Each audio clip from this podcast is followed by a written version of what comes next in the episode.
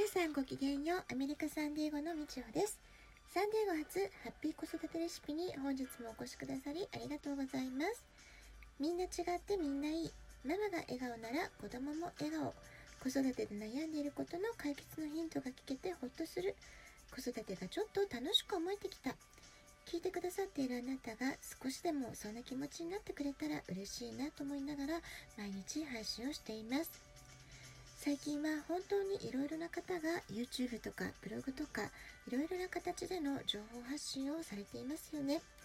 このラジオトークも芸能人の方でやっている人もいるし私のように一般の人がいろいろなトークをされていたりもします。私も勉強のためにね他の方のトークを聞いたりすることもあるんですけれどもいろいろ聞いてる中で、えー、ある方がね子育ては母性じゃないスキルだっていうねお話をされていました。なんかこの言葉ね私も本当にそうだなって共感したんですね。私がこのラジオトークでお話ししていることも子育てノウハウだったりスキル的なことなんですけれどもこういうことを知ってるか知っていないかっていうことで子どもとの関わり方って全然違ってくるんじゃないかなと思います。で私自身いろんな失敗があってうまくいかないことがあった時に、まあ、本を読んで学んだりとかいろんなセミナーに出てみたりとか講座を取ってみたりとか資格を取ったりとかねいろんな勉強してきて今に至るって感じなんですけれどもやっぱりその知らないことで間違えたやり方をしてるってことがあったんだなと思うんですね。そのために自分の間違いを修正して、まあ、子供と関わってきたっていうようなところがあります。さて今日はねどんなお話をしようかなと思ったんですけれども私自身が幼児期から小学校ぐらいまでのね子育て中あこれは知っておけてよかったなと思ったのがイメージの力ってことと5分間暗示法っていうね暗示のやり方があるんですね。それをねちょっとお話していこうかなと思います。このラジオトークを始めたばっかりの時にお話ししてることなんですけれども私は息子がお腹の中にいた時から右脳教育の取り組みをしてきました。でね一言で右脳教育と言っても取り組みにはいろんな種類があるんですね。フラッシュカードドッツカードイメージトレーニング ESP 遊び読み聞かせ暗唱1000コマ記憶などね本当にいろいろなアプローチがありました。でまあ、全てをねうまくやりきれたかっていうとそんなことはないんですけれども良、えー、かったなって思うことはたくさんありました。まあ、緩くね細く長くって感じで続けてきたんですけれどもでその中でもフラッシュカードとかドッツカードはやってる時はあんまり効果って感じなかったんですけれども、えーと、後になってからあこれはやっぱり右脳活性化してすごく記憶記憶力っていうのを育ててくれたんだなっていう実感をね、えー、数年後に感じ始めました。それから読み聞かせや暗唱っていうのは親子でとっても楽しく取り組みできたんですね。でやっぱりそれも数年後学校に入ってからお勉強になった時に国語になっても英語になってもあんまり勉強ガツガツしなくっても学校の成績って意味であまり苦労することがなかったなって思ったんですね。そういう意味では幼少期の読み聞かせとか暗唱はすごく良かったなというふうに感じています。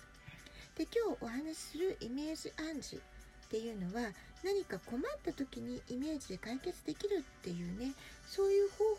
親子で知れたってことがねとても良かったことだなっていうふうに思っています。何より小さい時は子供の心を落ち着かせてあげられる。安心させてあげられる。あるいは自信をつけてあげられる。っていうね効果があるので、まあ、それはとっても私は良かったことだと思ってるので、えー、今日はねその話をシェアさせていただきたいと思っています。でいざという時大事な時ほど困った時ほどね、えー、私は苦しい時の神頼みならぬ5分間暗示法っていうのをねよく使うようにしていました。日々の生活の中で具体的にイメージしたものは必ず実現するんだよってことをね息子にも小さい時から教えていきましたでこういう小さな成功体験達成感っていうのを積み重ねていくと、えー、大きくなった時辛いことがあった時挫折しそうになった時どうやって切り抜けたらいいいいのかっていうね知恵になってくれてるんじゃないかなっていうふうに思うんですね。それでね皆さんにも是非実践してほしいと思っています。でこの5分間暗示法っていうのはあの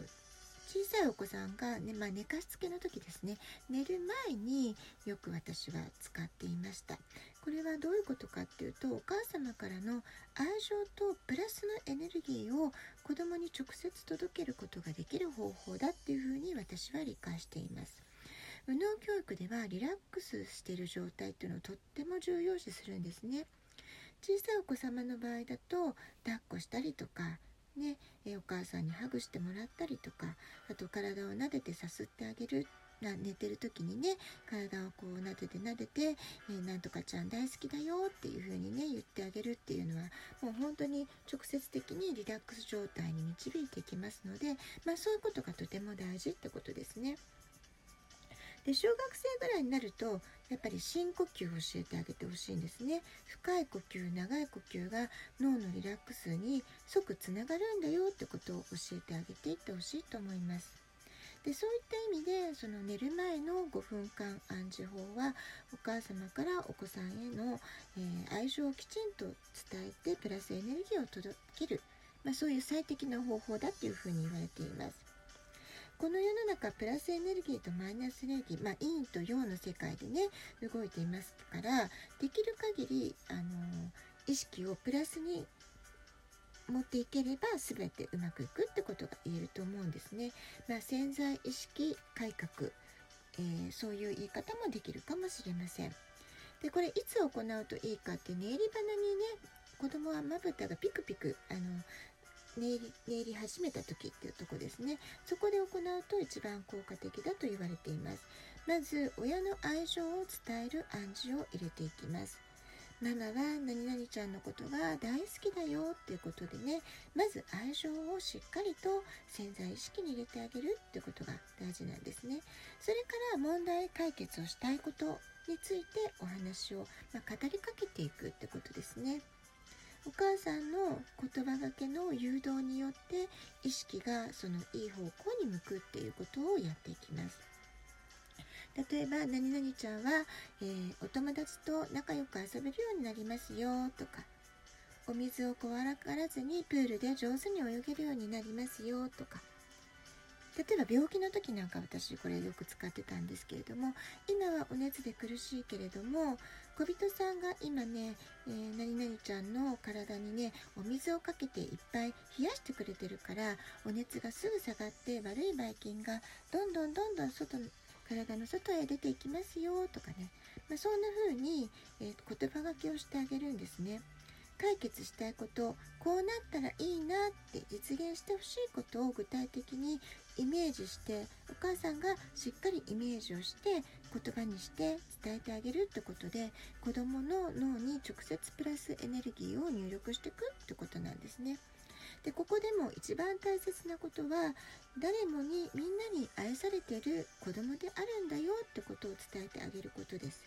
それから実現したいイメージはできるだけ具体的に完了形で伝えるってことがポイントなんですね。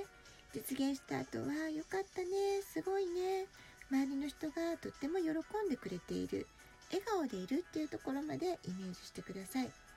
子供が好きなこと、分かりやすい表現を入れて伝えるととてもいいと思います。でね、こういう暗示の仕方をお教えするとですね、なんかちょっと洗脳みたいで怖いっていうね、ご質問が出てくるんですけれども、えー、実はですね、日頃お母さんという人間は、どうしても小さなことであれこれ注意をしたり叱ったり、